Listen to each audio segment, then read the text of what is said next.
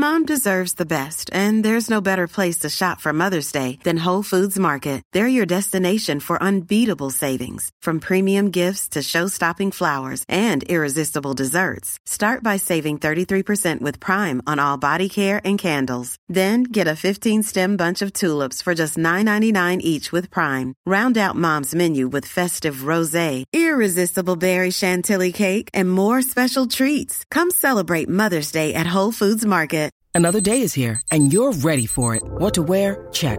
Breakfast, lunch, and dinner? Check. Planning for what's next and how to save for it? That's where Bank of America can help. For your financial to-dos, Bank of America has experts ready to help get you closer to your goals. Get started at one of our local financial centers or 24-7 in our mobile banking app. Find a location near you at bankofamerica.com slash talk to us. What would you like the power to do? Mobile banking requires downloading the app and is only available for select devices. Message and data rates may apply. Bank of America and a member FDIC. This episode is brought to you by Reese's Peanut Butter Cups. In breaking news, leading scientists worldwide are conducting experiments to determine if Reese's Peanut Butter Cups are the perfect combination of peanut butter and chocolate. However, it appears the study was inconclusive, as the scientists couldn't help but eat all the Reese's. Because when you want something sweet, you can't do better than Reese's. Find Reese's now at a store near you. Why take one vacation with the family when you could take all of them? With Royal Caribbean, you don't just go to the beach. You visit a private island and race down the tallest water slide in North America. You don't just go for a road trip. You ATV and zip line through the jungle. You don't just go somewhere new. You rappel down waterfalls and discover ancient temples. Because this isn't just any vacation. This is all the vacations. Come seek the Royal Caribbean. Ships Registry Bahamas. This is a crowd podcast. His back is strong, his beard is thick. Wonders what makes people tick. Joe Marler and his show. Joe Marler, here we go. Hello and welcome to hmm? our show. I'm Joe Marler and this is Tom Ford. Whoa, hang I'm on, eating Tom cheese. Fordyce. What is that? I've started eating cheese. No, no, no, no, no, no, no, no, no, no, no, no, no, no, no, no, no, no, no, no. You're meant to save that cheese. I've saved that cheese. I've had that for five days now. I haven't touched any part of it. Why are you already eating it? Why have you broken the rules? Listen, before you start accusing me of eating my cheese too early, Joe, look, we're doing this socially distanced. You know, I can see you on my computer screen. You appear to be naked. Are you in your van? No, I'm I'm in my lounge. This is my lounge. You're knocking knocking the look of my lounge, are you? You got a windscreen wipers in your lounge? Okay, you've you- you've rumbled me. You've rumbled me. Yeah, I am stuck in my van, Tom. I've got six varieties of cheese and a cheese board. I am haven't got a top on. I've got a hat on. I've got headphones on. I've got some slippers on. I've got some pants on, and I've got some shorts on. That's how it looks right now. Listen, I'm fine with that. Uh, It also makes sense because today, Joe, we're talking to a cheesemonger, a cheesemonger, a monger of cheese. What does monger mean? Specifically, in this case, cheesemonger. I believe, Joe, having done a little bit of research on this, that munger comes from the Old English manga, which means to traffic, as in to take things around to places. And it may also come from the Latin word mango, meaning dealer. What we're saying here, Joe, is that the man we're about to meet is a dealer of cheese. or a cheese trafficker. Both connotations are slightly illegal sounding, but maybe that adds a little bit of drama. And I can also reassure you, all the cheeses that we're going to be tasting this evening are entirely legal. And if you're listening to this at home, I don't mind, Joe, I hope you feel the same way. If you press pause on whichever device you're listening to this podcast, after I tell you the cheeses that Joe and I are going to be sampling, I find it unlikely that you would source these cheeses, then come back to the podcast. Steve thinks that's what you're going to do. I think he's probably wrong. You might source one of them. Yeah, You don't have to get all of them. I would, I would love it. Honestly, I would love it. I think we should give some sort of reward Yeah. out to a listener if they manage to source, having paused this or waited until they've listened to the episode all the way through to source any one of these six cheeses and they send me a picture or send you a picture or they send Joe Marler Show a picture either on Instagram or Twitter or Facebook, I would really like them to see if if they have managed, and it has to be an honesty call here. They've managed to source one of these che- one of the following cheeses, and then I'm gonna maybe offer some sort of prize. I don't know what the prize is yet, but I'm gonna definitely offer something. Your van. No, they can't have my van, Steve. Why are you in your van? I'm in my van because it's the best signal. My kids have been inside in the playroom where the signal in Jasper's room. He's now in bed. It'd be quite weird if I was sat in Jasper's room where there's the best internet signal for this, whilst he's sleeping or trying to sleep, and I'm eating loads of cheese, half naked, whilst he's trying to get a good night's sleep. Steve, is that good enough? Okay, Tom, carry on. Yeah. Is that good? Is- If you do want to cheese along at home, the first cheese is Tunworth. Your next cheese, which I will take from my box of cheese, is Stickledon. no, Stichelton. Stichelton, sorry, it's a bit creased, this cheese wrapper. The next one is Fellstone, Yep, F E L L Stone. yep. Then there's the Hafod Cheddar, which is a beauty. And finally, the Apatha, A P A T H A. So try and source those cheeses, or one of those cheeses, to be in with a chance of winning an unspecified and probably hugely underwhelming prize from Joe Marler. If you can't be asked sourcing those cheeses, that's fine. Um, maybe just choose whichever weapon you have in the fridge. It might be a rind of cheddar, it might be a cheese string, it might be an unspecified cheese. Doesn't matter. Choose your cheese. Get on with the cheese show, yeah? Oh yeah, I'm. I would like that. I'd really like the thought of listeners listening to it whilst also consuming copious amounts of cheese. I'm excited about that.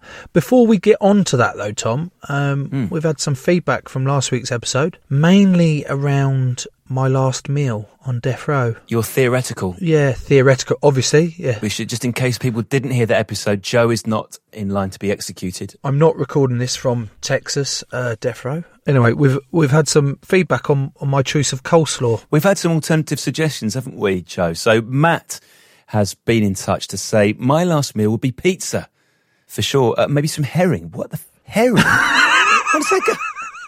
He's got herring. I, he, he needs Matt. Matt needs herring. Herring. Herring. Matt. Herring. Each to their own, but herring. What is herring? What's herring? Is that some sort of fish or bird? It's a fish. I'm wondering if he's, if he wants it pickled. You often have a bit of pickled herring, don't you? I thought it was one of those giant birds with the, you know, the massive beak that's That's similar. That's a heron. heron. Fuck. Yeah. No, Steve, don't do that. Don't pull that face, Steve.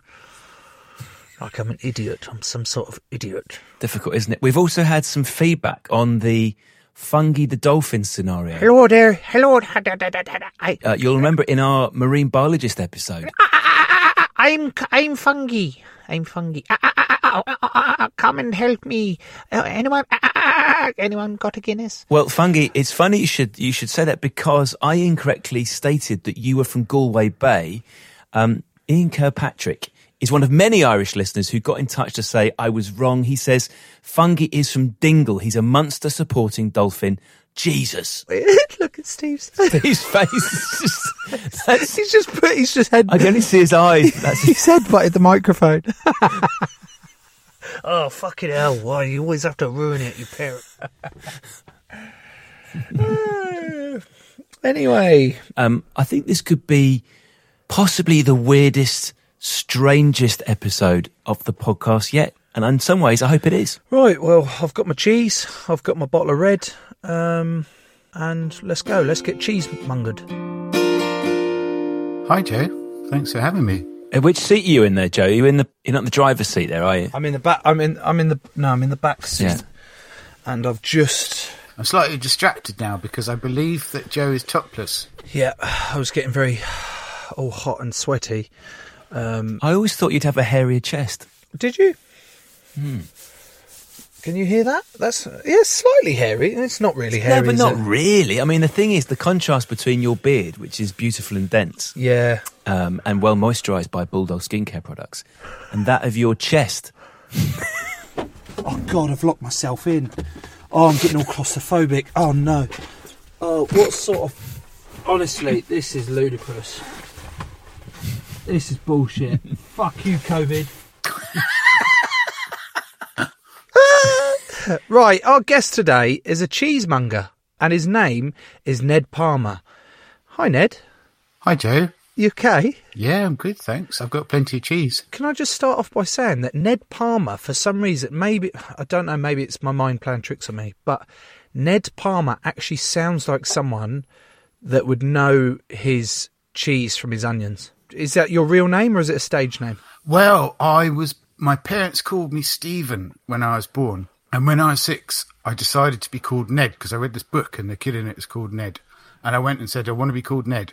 And they never called me anything else. I think that everything in my life follows from the fact that I was such a little ass when I was six and such a geek that I chose Ned. It's quite useful because people don't meet very many Neds. So they remember you. Tom, have you got anything uh, in front of you that smells a bit whiffy? Ned, I've got a confession to make because you very kindly sent Joe and I a remarkable package of cheeses. That was four days ago. Um, I'll level with you, Ned. I've eaten most of the cheese. Why couldn't you wait, Tom? Are you a bit of a cheese fiend, are you? Have you have you tried this cheese? Right. The thing I would say, Joe, without you know, Ned's going to talk us through these cheeses. There's no stunt cheeses in there. There's no cheese that's going to blow your face off. These are cheeses of a, of a rare subtlety, and I think that's why I was able to keep going. Fucking hell. Oh my God, that's.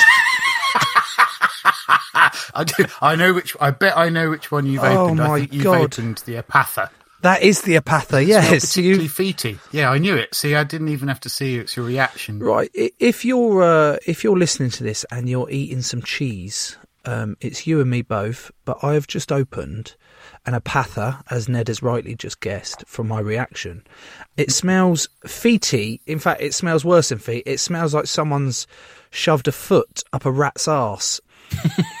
And then gone, yeah, I'll sell that for a, a silly amount of money because it looks very artisan. I would say that was a lovely description, but definitely stick to the rugbying and don't don't try moving into the cheese writing there with the rat's ass bit. I would say stick to the rugbying, Right. fella. So, thank you, Ned. So, Ned, um, how am I eating this? Am I putting this one on a cracker or am I just eating it on its own? When you're tasting cheese really seriously, then I wouldn't have the cracker because you just want to have the flavours, the aromas, and the textures of the cheese.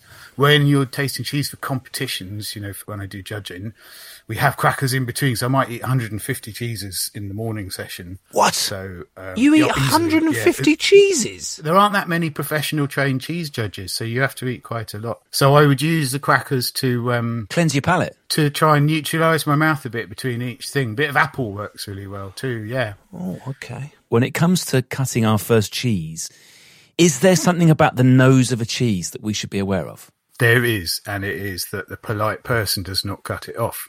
And in the north, it's called snebbing. Snebbing. So to sneb the cheese would be a bad thing. A dirty snebber would be someone who snebbed their cheese. oh, dirty and they wouldn't be invited back for tea. So the correct way for a wedge shaped piece like this is to cut a pie slice off it. And that gives you a piece that's got a mix of cheese and rind. Joe, have you got your cheese ready? I seem to have lost power. I know we've got people who are live eating cheese. I love this. I mean, if there's one benefit of all of this terrible experience, it's that this online cheese tasting and, and the idea of live cheese eating is, is so exciting. It's good, isn't it? Oh, he's back now. Sorry, I lost power in the van, guys. I lost power in the van, so I couldn't see what I was doing with my cheese knife and my cheeses. What's this apatha? So, Joe, what I would say is Yeah. look at your cheese. Yeah. Notice this is a pale white, tells Yeah. us it's goat's cheese. On the outside, it's a bit pink. That tells us it's wash rind. Yeah. Give it a squeeze. It's important to feel texture. It's quite bouncy. Yeah, it is. I like that a lot. Yeah, I like. I Only like that. ever squeeze your own cheese. Don't Yeah. squeeze other people's cheese. It's Okay. not done. Give it a sniff because aroma's a big part of flavour, and then eat mm. it. It smells wonderful. does, doesn't it? Then as you eat it, think of the narrative structure of flavour. The cheese tells you a story. You get the beginning finish as it warms in your mouth. You get the middle as it develops. And then as you finish it, it should be length. It should have a finish. That's just like drinking a wine and, and thinking of that beginning, middle and finish. And a really good cheese for me, even if it's mild, should have nice length. Goodness, that. Uh, do you know what? Do you know what's just happened? I've just sat here in my van. I've cut some cheese, a path of cheese. It's the first time meeting you in Ed, and you've made me shut my eyes. In fact, you didn't make me. I just decided to shut my eyes. I smelt this path of cheese. I put it in. I placed. I felt it with my fingers. It was all bouncy and lovely, and I placed it inside my mouth. And then I, I chewed. I chewed it all around my mouth, and as of that, I'm keeping my eyes shut. And fucking hell, it was so good. Oh, oh, oh that was lovely. I feel so relaxed. I feel so relaxed. This is London. Oh, I just want to eat cheese all night. What? So that was goat's milk, was it? Goat's milk used for Goat's that cheese. milk, yeah. Is goat's milk like more expensive? Is it like the posher version of cheeses? Goat's milk cheeses do tend to cost more than cow's milk, partly because goats are smaller. You you don't get as much milk out of a goat. I think it's a bit harder to make. I think cow's milk's a bit more forgiving. Goat's milk's a bit more ticklish, a bit more skillful, and you can mess it up. And one thing is you can make it really goaty, and it doesn't have to be really goaty. I don't really know what goat tastes like. What do, what does a goat taste like? Have you met a goat? I've never no. Ah. I've never got close enough. Wow, so God. I haven't lived, have I, Ned? I haven't lived. No, you haven't lived. You haven't lived until you've smelled a goat. Yeah. And I tell you what, when I think about people discovering cheese nine thousand years ago, you do think a lot of cheese smells like decay, and it smells like odd things and things you might not want to eat. And it amazes me that these wonderful people got past that. Thought I'm going to eat that funny bit of off milk and see what happens. You wonder if, if Joe, I know you have issues with trust, Joe. You, the first person to be offered a stinky cheese, like the trust that was involved there. Yeah. When someone's going, "What? You want me to eat this?" Nah, that stinks. No, honestly, it's really nice. Give it a go. What? This mm. serious? This off milk? Right, if we want to find out about the first cheese, we've got to go back several millennia to the Middle East, apparently, where cheese making was invented. Or, as it says here, perhaps it would be more truthful to say discovered. How was cheese discovered? Where was it? So it was Middle East, Yeah. several millennia ago. Yeah. I don't know what several millennia. How long's several millennia? Well, it's it- the first evidence is around 7000 BCE, so that's 9000 years ago. First evidence. Um, Joe's gone dark again. I'm actually now sitting in the pitch black with my phone light on under my face, eating another cheese. Sorry, I am listening to you, Ned. It's just I can't help but tuck into the next one, which was a fellstone. You want to start with the milder cheese, like the Fellstone would have been very good to start with. Going for the Apatha straight away was a bold move, Joe. I'd have had that as the pre-penultimate cheese. But I am very happy to move to the Stitcherton, if you'd like to, because it's really amazing. Where the fuck's my Stitcherton? Where's my Stitcherton? Well, you can't see because it's dark. I've dropped. So you'll have to locate it by smell, and we'll try and describe the smell view. Hang on. What sort of shape am I looking for? It's a pie slice, hopefully. What's it called? Stichelton. Yes, I've got it. I just found it. It's a fucking good job I found that. Otherwise, that'd have stunk out the, the van. This is the best tasting I've ever done. Um, Right. so- that mini wedge of Stilton. Careful now, Joe. Stichelton. If you call it Stilton, you're breaking the law, Joe. What, what do It's you mean I'm breaking to the call law? it Stilton. Why? Well, it's made with unpasteurised milk, and in the 1990s, the Stilton Makers Association said all Stilton has to be made with pasteurised milk. So you cannot make a cheese to their method and in the area of Britain with raw milk and call it Stilton. It would be illegal. So this is called Stichelton, which is the old Anglo-Saxon name for the town of Stilton, because Joe wasn't allowed to call it Stilton. Wow. Oh, wow. And Stil- So- Stilton's just off the A1, isn't it, by Peterborough? Yeah, you can't make Stilton in Stilton though. What? Do try and keep up, Tom. You're not allowed to because it's not in. You can only make Stilton in Nottinghamshire, Leicestershire, and Derbyshire. You can't make Stilton in Stilton. No. Can you make cheddar in cheddar? Yeah, cheddar is not so regionally protected, and I think partly because it was the most widely made cheese in the world until the 60s when mozzarella took over because of pizzas. I've just dro- I've just dropped my Stilton all over the fuck. I've just dropped it all over the floor, lads. He's naked. He's got his headphones on. He's in a van. He's Yeah. lit very strangely from above, and he's smashing Yeah. Stichelton into his beard. And I think he's swigging a very fine wine from the bottle too. That li- why why wine? Why cheese and wine? You know when you have uh, or is it just wine with everything Yeah. these days? Oh, I'm having mates over wine. I'm watching a film, wine. I'm homeschooling the kids, wine. Why wine and cheese? Tell you one thing, I think they're both fermented. So cheese is essentially it's a fermented product because you ferment the milk with bacterial cultures to turn lactose into lactic acid. And when you make wine, you ferment the sugar, or any booze, you ferment sugar into booze using yeast. I think that's a reason. There's a lot of flavours in wines that go really beautifully with cheese. More in a white than a red for me. I think white's a better partner. Really? I don't think red's that great a partner for cheese. Yeah. Really? I always thought red wine was was the cheese Was the thing. was the wine for cheese. Yeah. Yeah, well, I think for one thing, there's last time someone counted, there were more than one and a half thousand varieties of cheese in the world. And they can't all go with red wine. Is one thing. One and a half thousand. This is from God. I think it's called the Wisconsin Dairy Institute who study this sort of thing, and they came up with a number.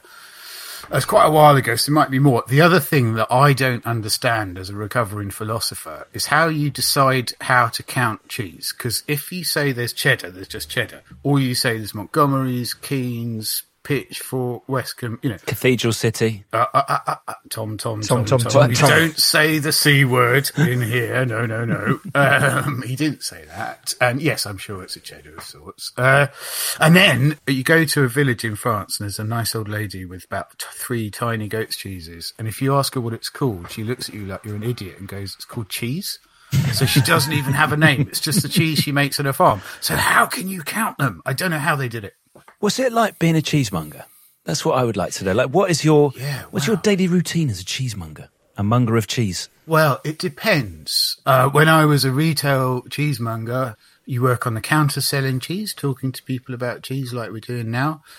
I worked in the cellar looking after cheeses, washing them, turning them, rubbing them, patting them, sometimes singing to them, which was so, so fulfilling. I loved it because you help this cheese on its journey from being this hard, white, tasteless round to something crazy ripe like that really runny one we've got there. That started out its life as a firm, textured thing with no rind. So seeing it and shepherding it through its journey to becoming that is a really lovely experience. Meeting a lot of cheesemakers, really horribly early starts. I think the only people that have as horrible early starts as us are farmers at Christmas time when, when you live or die on Christmas if you're a retail cheesemonger, you get up horrifically early to get in early and taste through 150 Stiltons to find the best ones for the day, say, or something like that. That was quite a thing. Being there at five, taste through the rack of Stiltons to find the best ones for that day because they're all ripening, all ripening really fast all the time. And I'd get my temples would go cold and I'd start to feel a little bit high because I'd have so many bits. And then for my Christmas cheese, I would have a massive piece of Stilton. Oh my god. So it's just, it's really fulfilling. And I've done. Sounds heavenly. It's so good. It's such a fun job, and it's completely by chance. And also, after my philosophy degree, I thought that's a bit bollocks. So I got a job as a builder's labourer, and I have actually dug ditches, and I know empirically that this is better than digging ditches. Did you have the best cheese sandwiches of all? The funny thing about working as a cheesemonger is that they really encourage you to try all the products. So you're allowed to eat anything. They stopped with the smoked salmon after a while because it was like seventy pounds a kilo twenty years ago, and they were like, "No more smoked salmon, lads." But um, when you were broke, all you ate was toast cheese toasties, and you'd take the offcuts home and make cheese dishes with them. So at the end of the month, you get broke and all you would eat was cheese. So being a cheesemonger is the only job where the broker you are, the fatter you get. What's the best cheese for a cheese toasty? Can I have three? Please. if you put them on a podium, if you can do a sort of one, two, three, or three, Yeah. two, one. Yeah. All right. So one would be cheddar, grated, proper good cheddar, like we're about to have this lovely Hafod, or proper Somerset cheddar, like Monty's or Pitchfork. Bit of I like some Marmite or some uh, Worcester sauce. Kirkham's Lancashire, it, much milder than cheddar, tastes like butter crumble, and you, you mustn't grate it. You have to just crumble it on, and I would just have that au naturel. And then my third one would be a stinky wash rind like that Apatha, but a bit stinkier, maybe with garlic pickle. Uh, the wash rinds are really stinky, and when you toast them, they get more stinky, more feety and intimate with some garlic pickle. And then the missus won't kiss me for a week, but it'll be worth it. That's my three toasties. What do you go for, Joe? What do you reach for for a cheese toasty? I like the cheddar. The cheddar is is my go-to, and I often have it sliced, not grated. So I'll slice it. That's okay. So I'll toast. I'll toast my toast. I mean, I'll toast my bread. I'll toast my toast. I've got my toast that's toasted. I've just Why got would my you bread. toast toast? You might double toast it. Well, you triple cook chips. Why not? Right, no, why not it. triple Yeah, toast your double bread? Toast your toast. Anyway, I get my bread, I toast it, I pull it out, I put it on the, the grill, then I slice my cheddar, not too thin, but not too thick, and then I'll lay it out. And then what I'll do is I'll probably get some grated mozzarella and I'll put that on top of the ah. cheddar, and then I put it under, and I keep checking it. I pull it back, pull it back, keep checking it, and I like it when it turns a little bit brown. That's when I mm. start pulling it off, and I'm like, "Ugh, fucking hell, I'm a genius. I'm a genius. I look, I come up with the smuggest grin going. I turn to the kids and I go, You're not going to appreciate this, are you? You're just going to shove it down your mouth and you're not going to really appreciate the effort and the love that I've put into this cheese on toast. and I don't want to give it to you. I'm, I'm really struggling here whether I should give it to you, but I give it to him because apparently, as a parent, you've got to feed your kids um, and look after them. So I do, but then I always hold back the nicer bits for myself. Are they the slightly more brown bits, the crispier bits? All the crispier bits, crispier the better. Is there any food that isn't improved with cheese? In Lancashire, they have a saying that apple pie without cheese is like a kiss without a squeeze. What? Apple pie without cheese? Is like a kiss without a squeeze. But what? So the cheese is the foreplay in that scenario, is it? Is the cheese the foreplay or the next step, second base? They're having them both at the same time, so make of that what you will. Uh, I, I couldn't possibly comment. Uh, and in Yorkshire, and, and they would have Wensleydale and Christmas cake, just delicious thing to do. In my household, we've got Babybels, Mm-hmm. we've got cheese strings, Mm. we've got. I was talking to Daisy, my wife, the other night about this. I said, "Oh, what do you remember those Dairylea triangles?" Mm. And she went, "Yeah." I went, "I used to just eat them as the triangle. I wouldn't spread it on anything. I'd just eat the triangles." No, of course not. Why would you? And she Yeah, went, she went, yeah, I know, me too. Can we get some now? I went, no, it's fucking 10 o'clock at night.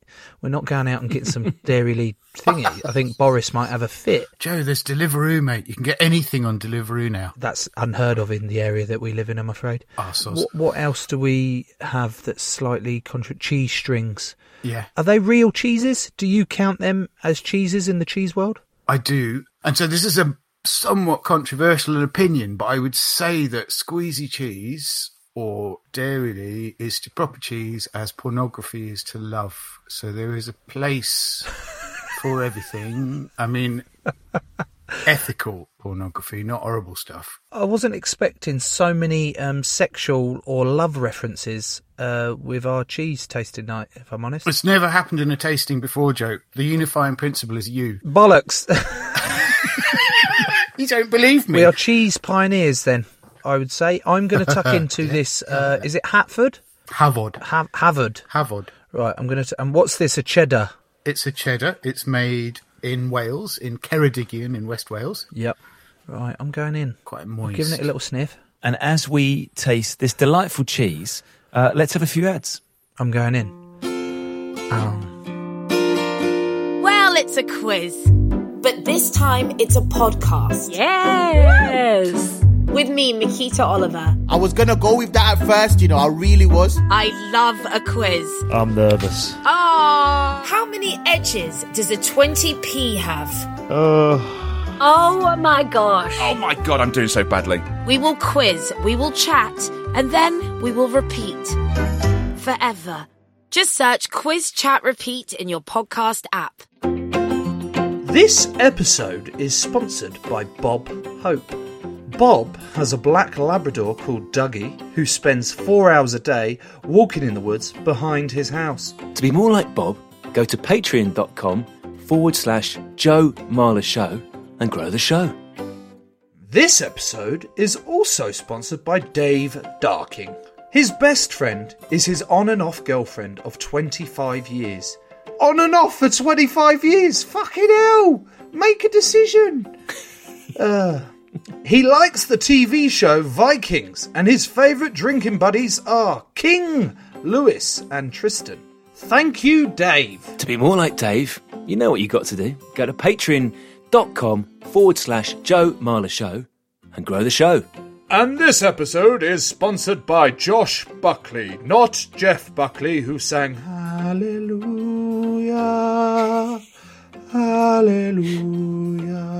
Also sung by Alexandra Burke, off of The X Factor.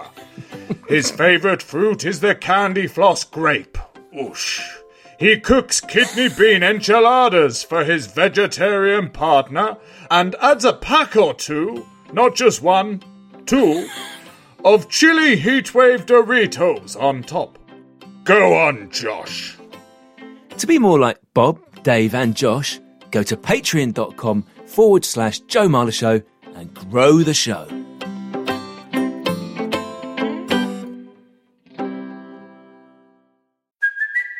It's Kaley Cuoco for Priceline. Ready to go to your happy place for a happy price? Well, why didn't you say so? Just download the Priceline app right now and save up to 60% on hotels. So, whether it's Cousin Kevin's Kazoo concert in Kansas City, go Kevin, or Becky's Bachelorette Bash in Bermuda, you never have to miss a trip ever again. So, download the Priceline app today. Your savings are waiting. Go to your happy place for a happy price. Go to your happy price, Priceline. Why take one vacation with the family when you could take all of them? With Royal Caribbean, you don't just go to the beach. You visit a private island and race down the tallest water slide in North America. You don't just go for a road trip. You ATV and zip line through the jungle. You don't just go somewhere new. You rappel down waterfalls and discover ancient temples. Because this isn't just any vacation. This is all the vacations. Come seek the Royal Caribbean. Ships Registry Bahamas. Shrink the Box is back for a brand new season. This is the podcast where we put our favorite fictional TV characters into therapy. Join me, Ben Bailey Smith, and our brand new psychotherapist, Namone Metaxas. Hi, Ben. Yes, this season we're going to be putting the likes of Tommy from Peaky Blinders, Cersei from Game of Thrones on the couch to learn why their behaviour creates so much drama. So make sure you press the follow button to get new episodes as soon as they land on Apple Podcasts, Spotify, Amazon Music, or wherever you get your podcasts. Shrink the Box is a Sony Music Entertainment original podcast. Those were the ads, Joe. You are you have eaten some Hafod during the ad break. What's your reaction, please? Sorry, I've mistimed that really badly because I've put another piece in my mouth. Um, what of a different cheese? No, I had to go again for it. Oh my god, it is. Mm, I'm really worried that the listeners are just going to be so weirded out by this close up of me just eating cheese ASMR style. You two don't sound as heavy breathing or thinking maybe that's my weight issues as well. What what am I tasting in that Hafod? Well, one thing that I tell people is to just say what comes into your head. And is something I was taught. I was inducted into the Guild of Cheese Graders a few years ago. Like when I was a kid, I thought I was going to be in the Guild of Assassins or Thieves or something. But I That can still happen, Ned. Don't rule it out. Well, I don't see why not. I think that's. To- I think I could do a career change. Anyway, I think I'd make an amazing sniper. You would be the last person I think of being an assassin. So, like Tom's, like Tom's just said, there's definitely a chance for you to still make that. You can legitimately carry knives around and mould and spores. Yeah, all sorts of stuff. Yeah, and what they said to me is just say the first things that come into your head. Don't censor yourself. Don't second guess yourself because your subconscious is much better at this than you are. So, and smell is and taste is so much to do with memory. So, um, when I smell it, I get earth, mushrooms, bit of stone. I get a bit of old church. You know that. I was yeah, I was getting wood. I was getting wood. I'm sorry. Yeah, was I know I like cheese, but I mean I was getting. I was getting This wood. one's going out after nine. I was isn't it? getting really. I was getting woody.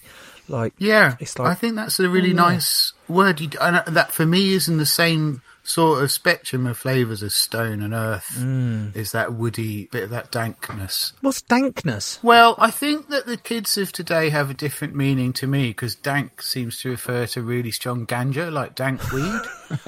And then there's dank memes. You Which gi- is you like giving us memes ganja cheese something. halfway Oh, through the podcast, I Ned? wonder why. I was- You see, you know how he took his top off, and yeah, you Oh, wait till you have. no, this never is mind. all the plan, was it? This is a conspiracy. I just mean, I guess, dank, like moist, celery, earthy. I think I'll be friends with this cheese. I'd like to be friends with this cheese. Do you know why? Go on. Because it's an honest cheese, right? It's not fancy Dan cheese. Hmm. It's quite chilled out. It's relaxed. It's not going to suddenly, it's not going to jump out from out the door and scare the shit out of me. It's it's like a solid but interesting, complex cheese. Tom, I like how you're trying to connect uh, with this cheese on, on a slightly deeper level. That, that means you're taking it seriously, which is nice to know for the first time in what six months working together that you're taking this semi-serious, which is lovely. you talk about making. I need I need the the breakdown of how the fuck do you make a cheese? Well, you get some milk, Mhm. And the milk is full of lactose, milk sugar. Mhm. You want to turn that lactose into lactic acid. It pickles the milk, sours it, preserves it in the old way, actually. So you add a starter culture. Lactophilic bacteria loves lactose, eats all the lactose, turns it into lactic acid. So that sours your milk and it starts to separate the liquid off the solids. This is not very appetizing, but just so you know, when your milk goes off, that's what's happening. You know, it smells a bit odd, and if you taste it by mistake, it's sour. Mm. You'll also notice if you left it for way too long, it would start to separate out, and you'd see the liquid separating off it. So you can take that milk you've added your culture to, and you could drain it off in a bit of cloth, and you would have cream cheese. You had a very simple cheese. You'd need to put some salt in because it tastes quite boring without salt, and that would be a form of very primitive cheese. Being so soft, it won't keep for long. So the next thing you want to do to your proto cheese is add rennet, an enzyme that coagulates milk and, and, and squeezes out the liquid. Then you have a kind of gel, looks a bit like creme caramel, and that's your curd. You ladle that into little molds or big molds for cheddar, draining off more whey. You add salt. You add salt at different stages for different cheeses. But basically, you then have cheese. So you've got milk, you added starter culture, you added rennet to coagulate it, you drained off all the way you could, and you added salt. And the amazing thing is that nearly all the cheese in the world is made using that method and those ingredients. And all the cheeses I've sent you that all look so different and taste so different are all made with milk, culture, rennet, salt, and they're drained, and that's it. And it's cheese is magic. Talk me through this cheese that I've come across, which is called a Milbenkassi. Hang on, it's German, so I'm going to have to do my German accent. Hazard, no, Hazard, no, no. That's fuck. the wrong one. Danke. Uh, guten Tag. Okay. No, that's fucking Af- Af- uh, South African again. Guten Tag. Go, go on. Mil, Milbenkassi. Milbenkass. Milbenkais. Milbenkais. Kaiser? Milbenkaiser. It's spelled M I L B E N K A S E. Yeah. Heard of it? No. Oh, okay. This is this is going to be great then. We can, I we did can say there were more than one and a half thousand cheeses in Yeah, the world. it's And fine. And also, I'm, I didn't want to lie. So this cheese is uh is produced in Würchwitz, and it's from a quark. What's quark? Quark. Quark is uh, like um, cream cheese. Like you know the thing I described, the first stage. Okay, so it's at that stage. it's like cream cheese, yeah. And you you don't add rennet for quark. Okay, so this this says they sit this quark Mm. amongst dust mites, dust mites for several months, Mhm. with some rye for the dust mites to nibble on.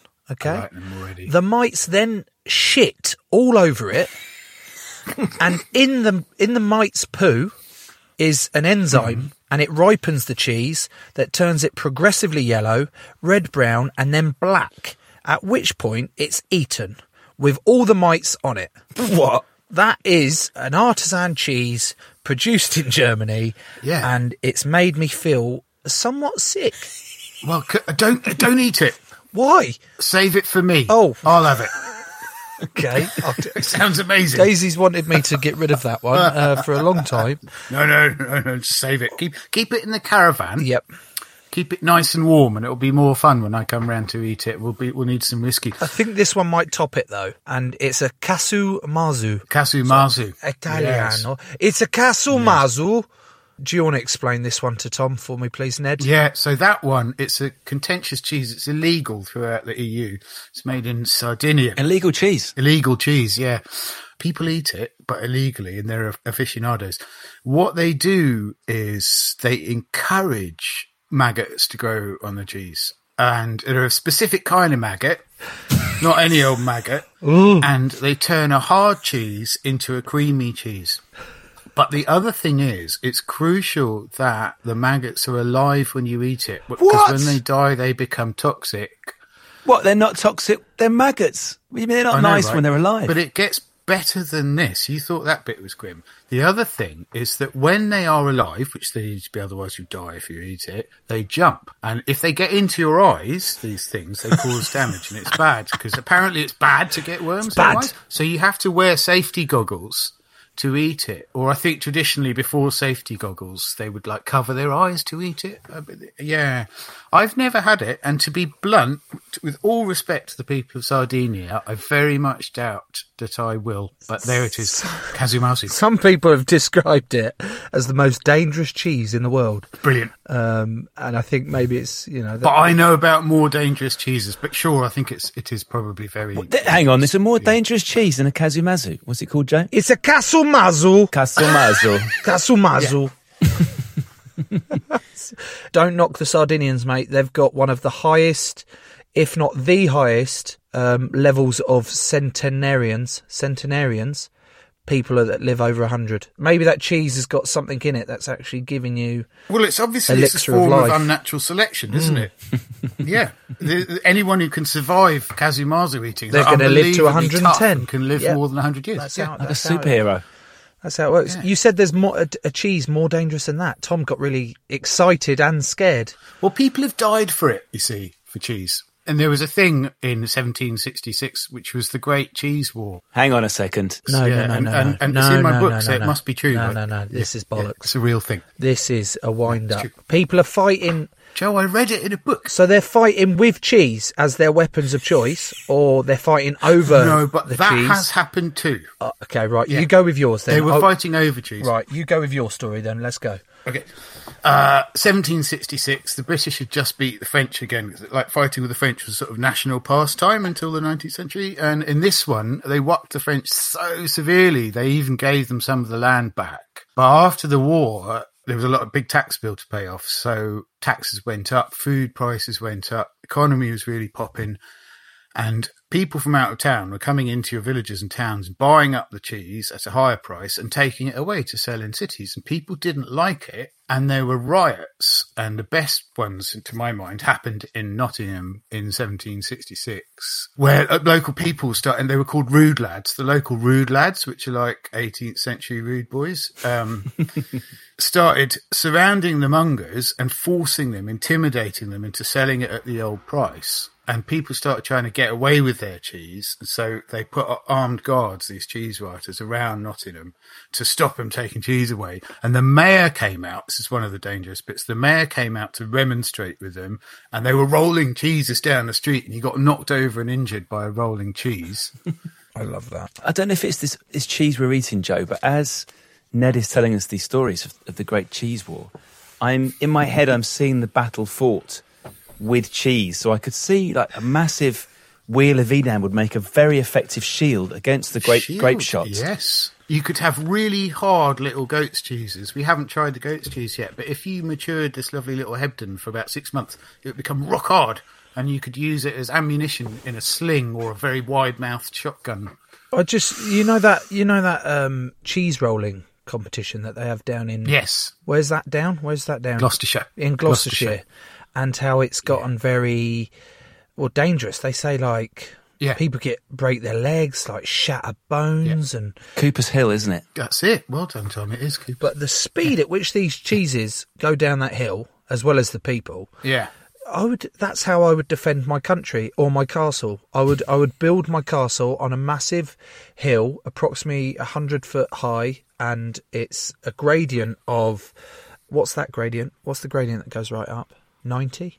It's a steep gradient. It's a steep gradient. It's steep. It's steep. It's very steep. And I'm I'm making all these massive wheels of what's the hardest cheese you can get, Ned? The hardest cheese. Um, I reckon it's mimolette, which is a French cheese and looks like the surface of a moon. And It's a ball, and you could use it as a cannonball. There's a story about a naval battle where they ran out of cannonballs and they fired hard cheeses like this. I've just remembered this. Thank you, Joe. They fired cannonballs and they sunk a ship. So recently on one of those um, documentary things, they had a go at doing this and they found they could rip some canvas sails with firing cheeses from a cannonball. That would stink, though, wouldn't it? It would stink. It said that blokes got injured with cheese shrapnel in the story. Joe, my fear, if you were going to try and defend your land, as you call it, or your castle by rolling cheeses, is that these cheeses may be used as weapons against you. So let's say they set up some siege engines, some trebuchets. Yeah. No sooner have you rolled the cheese down the hill, they've just let them run out of steam, and then Yeah, but Tom, when have you ever heard of a trebuchet being able to hit a castle with a wheel of cheese when my castle is a hundred foot high? Is a hundred foot a lot? I'm sure. Is, I'm Not sure really. Is it not? Really, Fuck. as castles go, Okay. not, not huge. Two hundred foot high. Uh, just something really high. Yeah, yeah, that's better. Um, I tell when you're knocking down my cheese castle defence, Tom. Just let me live this dream out, which leads me nicely. Well done, Tom. This is see, this is leads me nicely onto dreams. And why do I always end up having vivid dreams eating cheese before bed? And there's a theory that cheese is a bit hard to digest, so that when you um, when you go to bed and you've eaten some cheese, uh, your body's still quite active, and so your brain's a bit active. But that's a bit of a boring theory. So my personal favourite theory is because cheese is psychoactive, particularly hard cheeses, because it has a chemical called tyrosine or tyramine. I never remember which, which is the precursor for serotonin. So you need tyrosine or tyramine to make serotonin in your brain. Serotonin's a neurotransmitter, so that affects your brain. So cheese is psychoactive. So I would like to think that that's what's happening, Joe. Is you've just had a mammoth serotonin burst from your nice big piece of cheese, and you just have. Are they happy dreams? Went these dreams? Yeah. Should we, should we talk about your dreams? We'll leave that for for another pod, um, if I'm honest Sorry. with you, Ned. But thank you. That's supposed to be given interviewing you, That's am given I? me a really sorry. nice insight into that because I'm pretty sure serotonin isn't that like the happy drug? Yes. isn't it, or something? You need cheese makes you happy. Yeah, so cheese does make you happy. So if you're listening to this, we're so. encouraging you to just gorge. See what I did? That gorge, like cheddar gorge, Mm. cheddar gorge yourself Mm-hmm. On cheese as much as possible, while still maintaining some sort of healthy, balanced lifestyle with regular exercise. Only once a day at the minute in lockdown, um, and also a balanced diet of other things. You know, say salmon um, or. Mm. Uh, apples, salmon and apples, salmon, apples, and cheese. what sort of diet is that? Well, it's balanced. I tell you what, I think this is genius. Tom, are you are you nibbling again? You I've gone little- rogue, You little, sorry.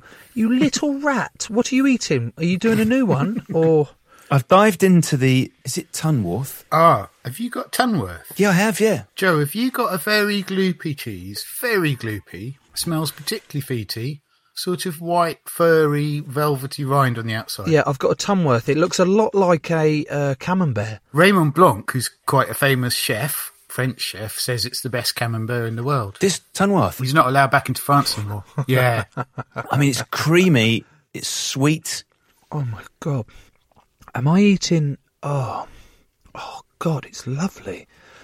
Am I eating the skin? mm-hmm. Can I eat the skin? Defo. The rind. Oh, so it's called rind, not skin. Call it skin if you want. It's, we call it the rind. I uh, I love cheese. I've always loved cheese, Ned. I'm a big, big cheese lover. I used to sit on my mate's uh, bed. I remember we were, what, 13, 14? I'd go around my mate's house. And a lot of other 13, 14 year old kids would go out and kick a ball about, cause trouble, you know, play knockdown ginger, knock and run, or whatever you used to call it, 40 40, all those sort of silly nonsense, you know. And me and my mate, Sean, his name is, would sit in his bed, um, we'd get a towel, would lay this towel out on his. Oh god, that cheese is so good. Lay this towel out on his bed, and we'd get a couple of cheeses. Um, nothing fancy because we didn't know fancy cheeses back then. We just we'd get a block of cheddar.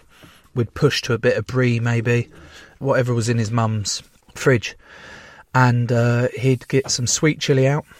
And because we were young, we're not, you know, we haven't got an experienced palate yet, so we'd get some sweet chili dipping sauce out, and he'd get the salad cream out and we would sit there with crackers, a whole pack of crackers, a whole block of cheese, a whole block of brie, and we'd sit there playing Xbox, eating cheese together. And I've no idea why I've told you that story, um, apart from trying to explain to you that my love of cheese, I'd like to think, comes close to your love of cheese because you must love cheese. I do really, really love it. And and that was a beautiful story, and I really enjoyed it. And I'm not against the sweet chili sauce. The salad cream was a little bit weird for me, but a chili sauce, I'd be down with that. I get that. Why? Why? Why are you not down with salad cream? Have you tried it? Well, yeah, in about 1976 was the last time I had. Oh, salad piss cream. off, Ned! It's fucking made a. It's made a comeback. Has it made a comeback? It's made a comeback. oh my god! You know, I think we're the only country in the world that eats it. I don't think anyone else knows what it is. But they've got mayonnaise, so why would they just, you know, I know there's the great mayonnaise salad cream war here, but What about um? This is gonna. I'm gonna ruin my brand now, Joe. White bread salad cream sandwiches. Nothing else. Just white bread and salad cream. What about that? White bread and salad cream sandwiches. Yeah, sliced white. My first reaction would be, all right, each to their own. It's fine. Like my wife, she dips uh, jam on toast in her tea. That's quite strange too. Oh it? right, that's strange. But just eating salad cream sandwiches isn't no. No, it's absolutely normal. Each Joe. to their What are you own. It's about? it's just a bit. I'd like a little bit more substance for myself. I need to keep my weight on. You see, and there's not enough calories just in the salad cream and, and white bread. Mm, salad cream. You need the cheese as well. This Tunworth Ned is fucking phenomenal. I just want to sit here and eat a ton of it. Get it? Can either of you tell me what the most expensive cheese in the world is? Well, I think it's donkey milk cheese from Serbia. Oh, he's nailed it. Oh, thank God for that. For an extra point, can you tell me its name? Don't, if it's Serbian, it'll- there'll be a lot of consonants and insufficient vowels. They are really short of vowels in Serbia. Is it Sbliblijiva? It is. It is the most expensive cheese in the world. Is seventeen hundred dollars US For how much? for a pound of cheese. It's produced at a nature preserve in Serbia, so you were right there, Ned. And it is called Pool. Puli. Pule? Pool. P U L E. How's a Serbian saying that? Ah, Don't know, which is embarrassing because I've got Serbian nephews and they'll kill me. Literally? You know they would. They're quite. One of them. He's got. He's got those tattoos on his knees. You know the Russian ones where you don't Ah. kneel. And he's got the tree of life on his chest, and he's quite. Oh, and he's got his block number because they grew up in blocks in Belgrade, and he's got his block number like in Judge Dredd. Who on earth would have thought this cheese tasting night would have got onto your nephew being Serbian with tattoos all over and those weird ones on his knees? Ned, uh, things I've been wondering in advance of talking to you, Ned Palmer, cheesemonger, expert monger of cheese. If the moon was genuinely made out of cheese, what would be the best cheese for it to be made out of? I'm thinking in terms of lunar landings, like the moon not breaking up and peppering Yeah. Earth with cheese asteroids. What do you think? With cheese shrapnel. Yeah. It would have to be quite durable, but yet quite flexible. Actually, I know exactly what it would be made of. It would be made of a cheese called Lincolnshire Poacher, which is the love child of cheddar and Gruyere. So cheddar is quite hard and durable, and Gruyere is more flexible. So it is a mix of both cheddar and, and, and Gruyere, and it would have that kind of flexibility that would allow a spaceship to land on it, but the durability for it not to, you know, um, to fail. Um, the advocacy of Wallace and Gromit uh, Yes. for Wensleydale, has this impacted in any way on sales of Wensleydale cheese? hugely. And apparently, at the time, Nick Parks wasn't into it. It's just he thought it was a funny sounding word. But it's now, I think it might be the most widely exported British cheese. It's certainly giving cheddar a run for its money. And if you go to Hawes where they make it, you'll see images of Wallace and Gromit everywhere because they love them because it really, it brought them back from the brink. It was a wonderful story. That makes me very happy. And it leads me to my third quickfire cheese question. Is it true, Ned Palmer, that mice prefer chocolate to cheese? So if Joe was leaving a series of mousetraps around his caravan this evening when he eventually departs it naked from the waist up, smelling of cheese, would he be better lacing his mousetraps with chocolate or with cheese? Well, oddly enough, it is chocolate. And the reason I know this is when I worked for a great cheese shop. I won't say who it is because we wouldn't like to say that there were mice there, but there were. And we actually had to put chocolate down, and that's in a cheese shop. So if you wanted to catch a mouse, you needed to put chocolate down. So empirically, that is true. I that's are you no no. I know, I'm sorry, Joe. When have you ever seen an episode of Tom and Jerry and they've gone, oh, I'm going to fucking shove a bit of chocolate under there to get him out? Joe, I know this is going to be painful for you, but I don't think Tom and Jerry is based on reality, certainly in terms of cheese, cheese microbiology, and, and the eating habits of mice. All right, if you say so. If you say so, that's cool. We've got one last cheese remaining here. I'm skeptical. I'm nervous. Um, it's the smallest one that you've been I've been given. Yeah. It's got a goat drawing on it. It's called a what? Hebden goat. Goat. Hurry, Yeah. hurry, a cup of tea. Hurry, me. Who you want? You want cup of tea? No, that's not. Is that Northern? Is that Northern? I cup. Ah, who you want cup of tea? It sounded more southwest. Did it? It did Oh, to me, Joe. I, I've got to admit, Oh. yeah. quite southwest. Oh, monkey. Oh, you want cup? Oh, yeah, that's it. I got it. Oh, monkey, you want a cup of tea? And if if you want, if you if we've got no biscuits to put with your tea, do you want some Hebden goat, handmade in Yorkshire? It's cheese. It's goat's cheese that you can dip in your tea. Do you want some? Is that all right? Is that well? Is that where it's from? That was that was that was okay. Oh. Sorry, I've just picked it up, Ned, and it's very pale on the inside. And, Yeah. But the rind is very different. Why is the rind so different? The rind is it's base it's largely a mould. I reckon there might be a bit of yeast on here. oh. And there's a lovely wrinkly mould called Geotrichum. You smell slightly cabbagey smell. Oh, yeah. Just a bit cabbagey. It's another quite new cheese made by a woman called Gillian Clough, who's actually a radiography lecturer. A radiography lecturer. I think that's what she does. Like a, quite a scientific background. So by day, she she looks at people's bones. Teaches other people how to look at people's bones. Okay, bones. so she's the queen of of bone looking, and Queen then by looking. night she's making this goat cheese. cheesemakers are really dedicated people. It's quite hard work. Margins are rubbish, and I love the fact that she does works really hard doing radiography lecturing, and then also makes cheese with her ten goats. I think she's got ten goats. That's not a big. Point about that. it's a very small herd of. Don't worry, Ned. I wasn't blown away by you describing ten goats as I wasn't going. Oh fucking hell! She's got ten. she's got ten goats. Who who on earth in the world has managed to get hold of ten goats? It's ten. Yeah, I know. I mean, it's still it is. I'm not knocking her. Radiography lecturing must pay well. She, Yeah. she can afford 10 goats. colossal herd. Rampaging around Hebden. I just wanted to be clear. I can't quite describe this one, Ned. Mm. It is. It's wonderful. Very strong. Say the first thing that comes into your head. Okay, like I'm picturing that I'm in hospital and not hospital, I'm picturing the dentist now. I've just been gassed. Okay. You know, when you're a kid and they put that mask and it tastes a bit strawberry, but also chemically. Yeah. Now I'm not really. I know I haven't really described the cheese in, in a good light here, but that's what I'm. That's all I'm getting. If there's a if there's a sensation that isn't bitterness and isn't sourness, but is another thing, yes, Ned. Yes, it's that. yes, yes, And it's a little bit mouth drying. yes. It's that. I wanted to call it bitter, but I didn't know how to say bitter without it sounding negative. Because usually the connotations around the word bitter is negative, but it's not. I mean it in a in a hmm. nice way. The bitterness of it was was nice. It was it was knitter. Hmm. It was nice bitter knitter. I might borrow that, Joe, if that's okay. I like that knitter. It had it has a knitter. You you have that. Thank you. You're very kind.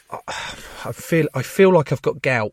I feel like two hours ago I didn't have gout, but I feel like I've got it from drinking this red wine and copious amounts of cheese. It'd be really terrible if I'd done that to a great sport personality like you, Joe. Uh, But I think it's worth it. The taste of that Tunworth, Ned, it's worth getting gout for. I would I would live on that Tunworth for the rest of my life. It's just been absolutely wonderful. I don't know where to go now. I would I would like to finish by thanking you, you Ned, massively.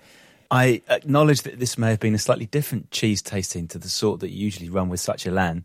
so I apologise for the strangeness of this evening. Um, but I would like to thank you as well, and Joe, if he can gather himself together as he sits there naked in the dark in his in his caravan in the East Sussex countryside.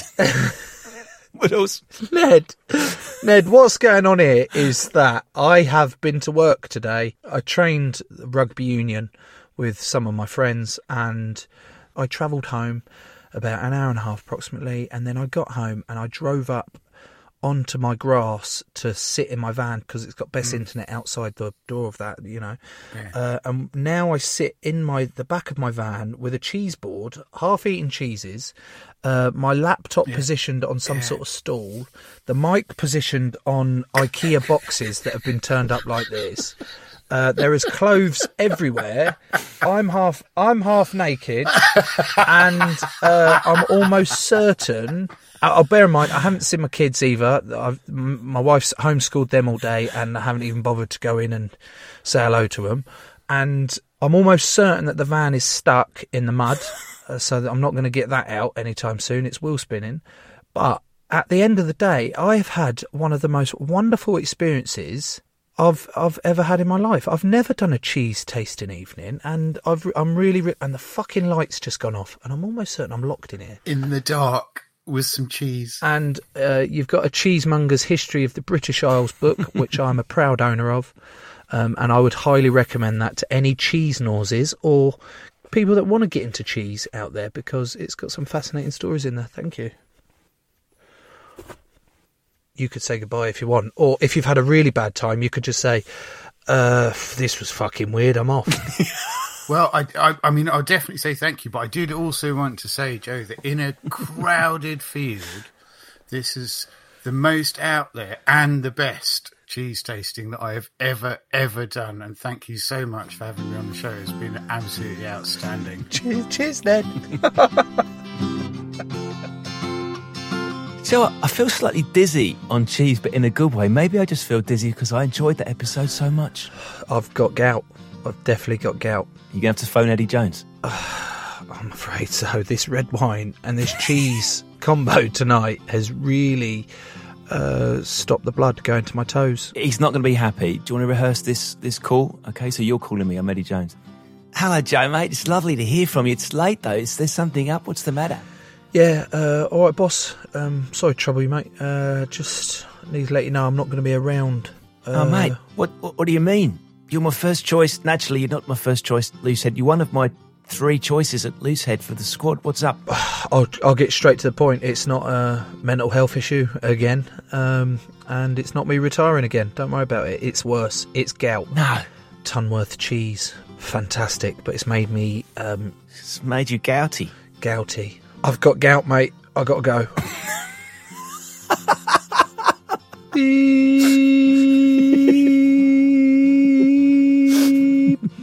Done.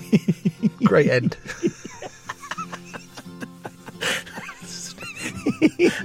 Steve's lost it. Steve's lost it. He's gone. He's gone. I think he's crying. He's crying. Ah, fuck my life. we got it. This is what we've been trying to do for six months. We've been trying to break Steve, and we've finally fucking done it. Crowd Network, a place where you belong.